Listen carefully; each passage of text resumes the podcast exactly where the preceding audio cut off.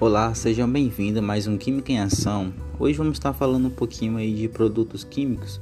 Vamos falar aí do termo geral, né? Falar um pouquinho de alguns tópicos, como fertilizantes, agrotóxicos. Talvez entramos ali um pouquinho em medicamentos, tá bom?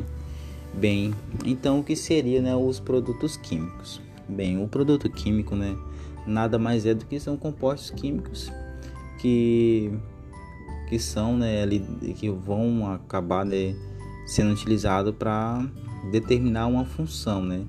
Temos aí, por exemplo, aí os fertilizantes, né, que são utilizados aí na agricultura com a finalidade, né, de aumentar ali a quantidade, né, de nutrientes nos solos.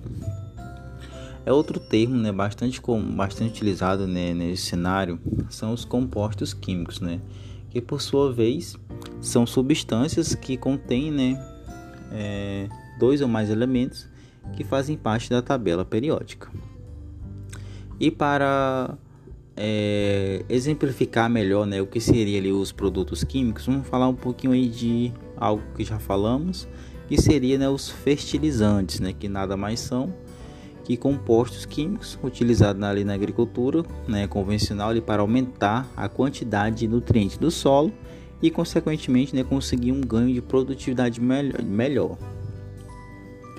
Atualmente aqui, né, no cenário do nosso país, no cenário brasileiro, né, são utilizados ali três tipos de fertilizantes.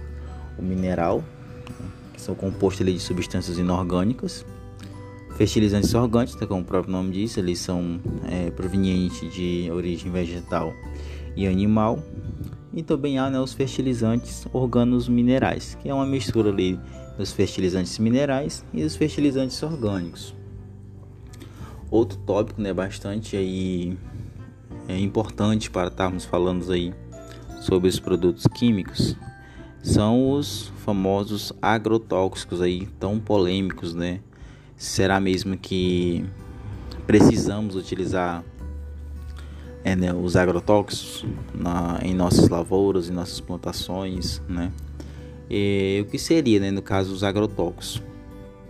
Agrotóxicos, né, são produtos químicos, né, que são utilizados ali com a finalidade de, digamos, né, controlar ali pragas como bactérias, fungos e plantas, né, não desejadas naquele cenário, né, naquela cultura de plantação.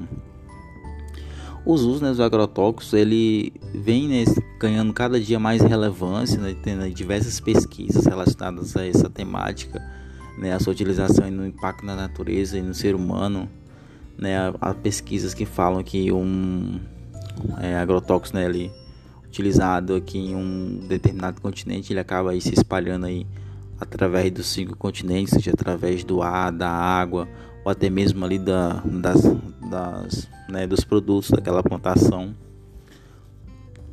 Aqui no meio brasileiro, né, temos aí temos três principais agrotóxicos aí mais utilizados, né, no Brasil. Sabemos que, como o Brasil é um grande produtor de alimentos mundial, né, muita gente depende da produção brasileira, né, utilizamos aí então, né, bastante agrotóxicos para mantermos nessa produção em escala.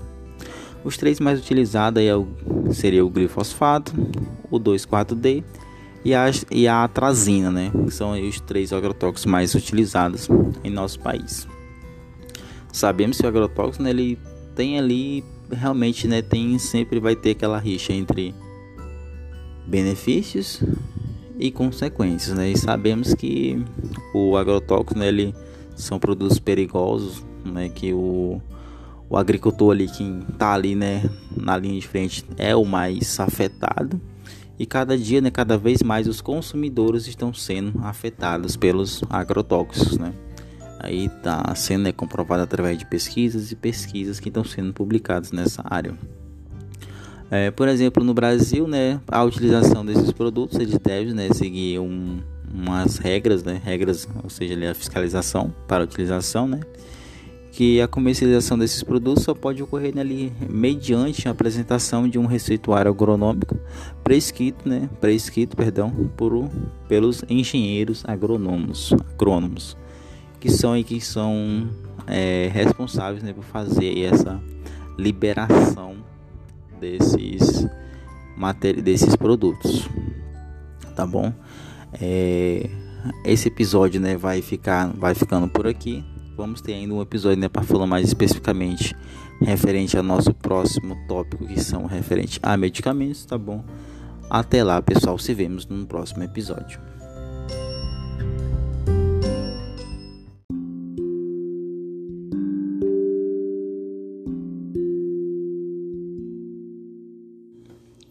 Olá a todos, sejam bem-vindos a mais um episódio do Química em Ação.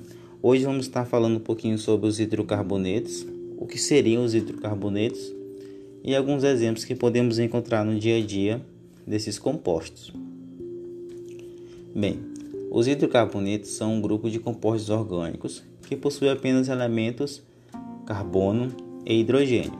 É claro que essa classificação ela é válida aí para a grande maioria desses compostos, que podemos encontrar, né, hidrocarbonetos com alguns elementos diferentes de carbono e hidrogênio. Mas isso já é um assunto um pouquinho mais para frente. De maneira geral, são um grupo de compostos orgânicos que vão possuir apenas elementos carbono e hidrogênio. Os hidrocarbonetos eles são divididos em alguns grupos. Vamos falar um pouquinho sobre esses subgrupos, na verdade. Primeiro vamos estar falando sobre os alcanos. Os alcanos aí são um desses subgrupos que estão dentro dos hidrocarbonetos, que vão ser aí vão apresentar, né, cadeia aberta e vão possuir somente ligações simples. Ou seja, vão ser compostos orgânicos, né, formados aí na grande maioria por carbono e hidrogênio, e vão possuir apenas cadeia aberta. Ou seja, se eu tenho um hidrocarboneto e ele possui cadeia fechada, ele já não pode ser classificado como um alcano. Vamos falar um pouquinho sobre os alcenos. Os alcenos também vão ser hidrocarbonetos de cadeia aberta que possuem ligações duplas entre seus átomos de carbono. Percebemos aqui uma diferença entre os alcanos e os alcenos. Os alcanos vão possuir cadeia aberta, mas vão possuir apenas ligações simples entre os átomos de carbono. Já os alcenos também vão possuir cadeia aberta, mas também vão possuir ligações duplas entre os átomos de carbono. Então aí está a grande diferença entre os alcanos e alcenos, a presença aí da ligação dupla na cadeia. Seguindo, vamos estar abordando agora os ciclenos, na verdade, que vão ser hidrocarbonetos, né, que vão apresentar cadeia fechada e insaturada, ou seja, cadeia fechada e insaturada. O que seria essa definição de insaturada? Insaturada significa que ela vai apresentar uma ligação dupla, ou seja, nessa cadeia fechada, ela vai estar apresentando aí pelo menos uma ligação dupla. Essa é a definição dos ciclenos. Seguindo um pouquinho mais para frente, vamos estar abordando os alcinos ou alquinos. Vão ter essas duas classificações distintas para o mesmo subgrupo, que vão ser hidrocarbonetos de cadeia aberta com uma ligação tripla. Ou seja, vai ter a cadeia aberta, mas vai ter a presença de pelo menos uma ligação tripla.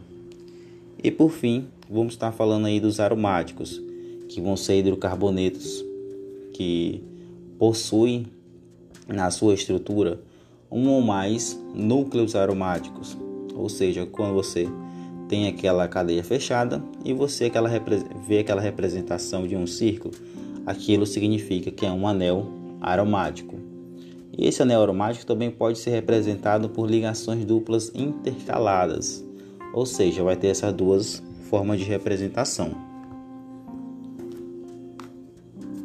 De modo geral, tudo que já falamos até o momento, os hidrocarbonetos podem ser aromáticos e não aromáticos. Os não aromáticos também são conhecidos como alifáticos,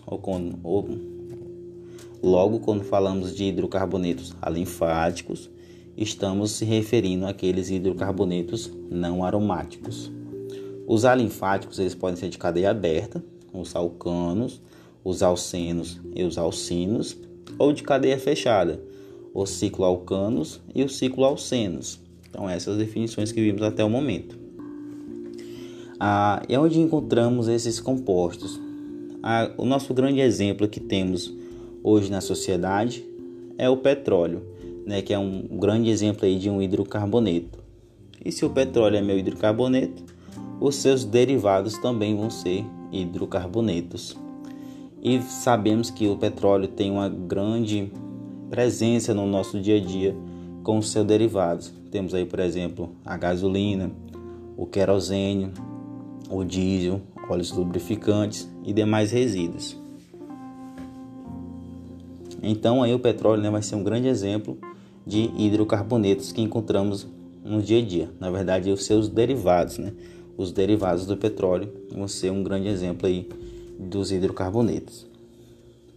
Referente à nomenclatura dos hidrocarbonetos, é um pouquinho complicado, mas seria basicamente dividido em prefixo, em uma ligação intermediária e um sufixo, onde o prefixo vai estar levando em consideração a quantidade de carbonos que eu tenho na cadeia. A minha ligação intermediária vai ser referente a que tipo de ligação eu tenho, se é uma ligação dupla, se é uma ligação tripla, e também, né, referente à quantidade, se eu tenho duas ligações duplas, se eu tenho duas ligações triplas. E o sufixo sim vai ser terminado em O. Por exemplo, se eu tenho um carbono, é met. Se eu tenho apenas ligações simples, é an, e meu sufixo O. Logo, vou estar formando a palavra metano, ou seja, é uma forma de fazer a nomenclatura dos hidrocarbonetos. Até mais, pessoal, isso é mais um episódio do Química em Ação.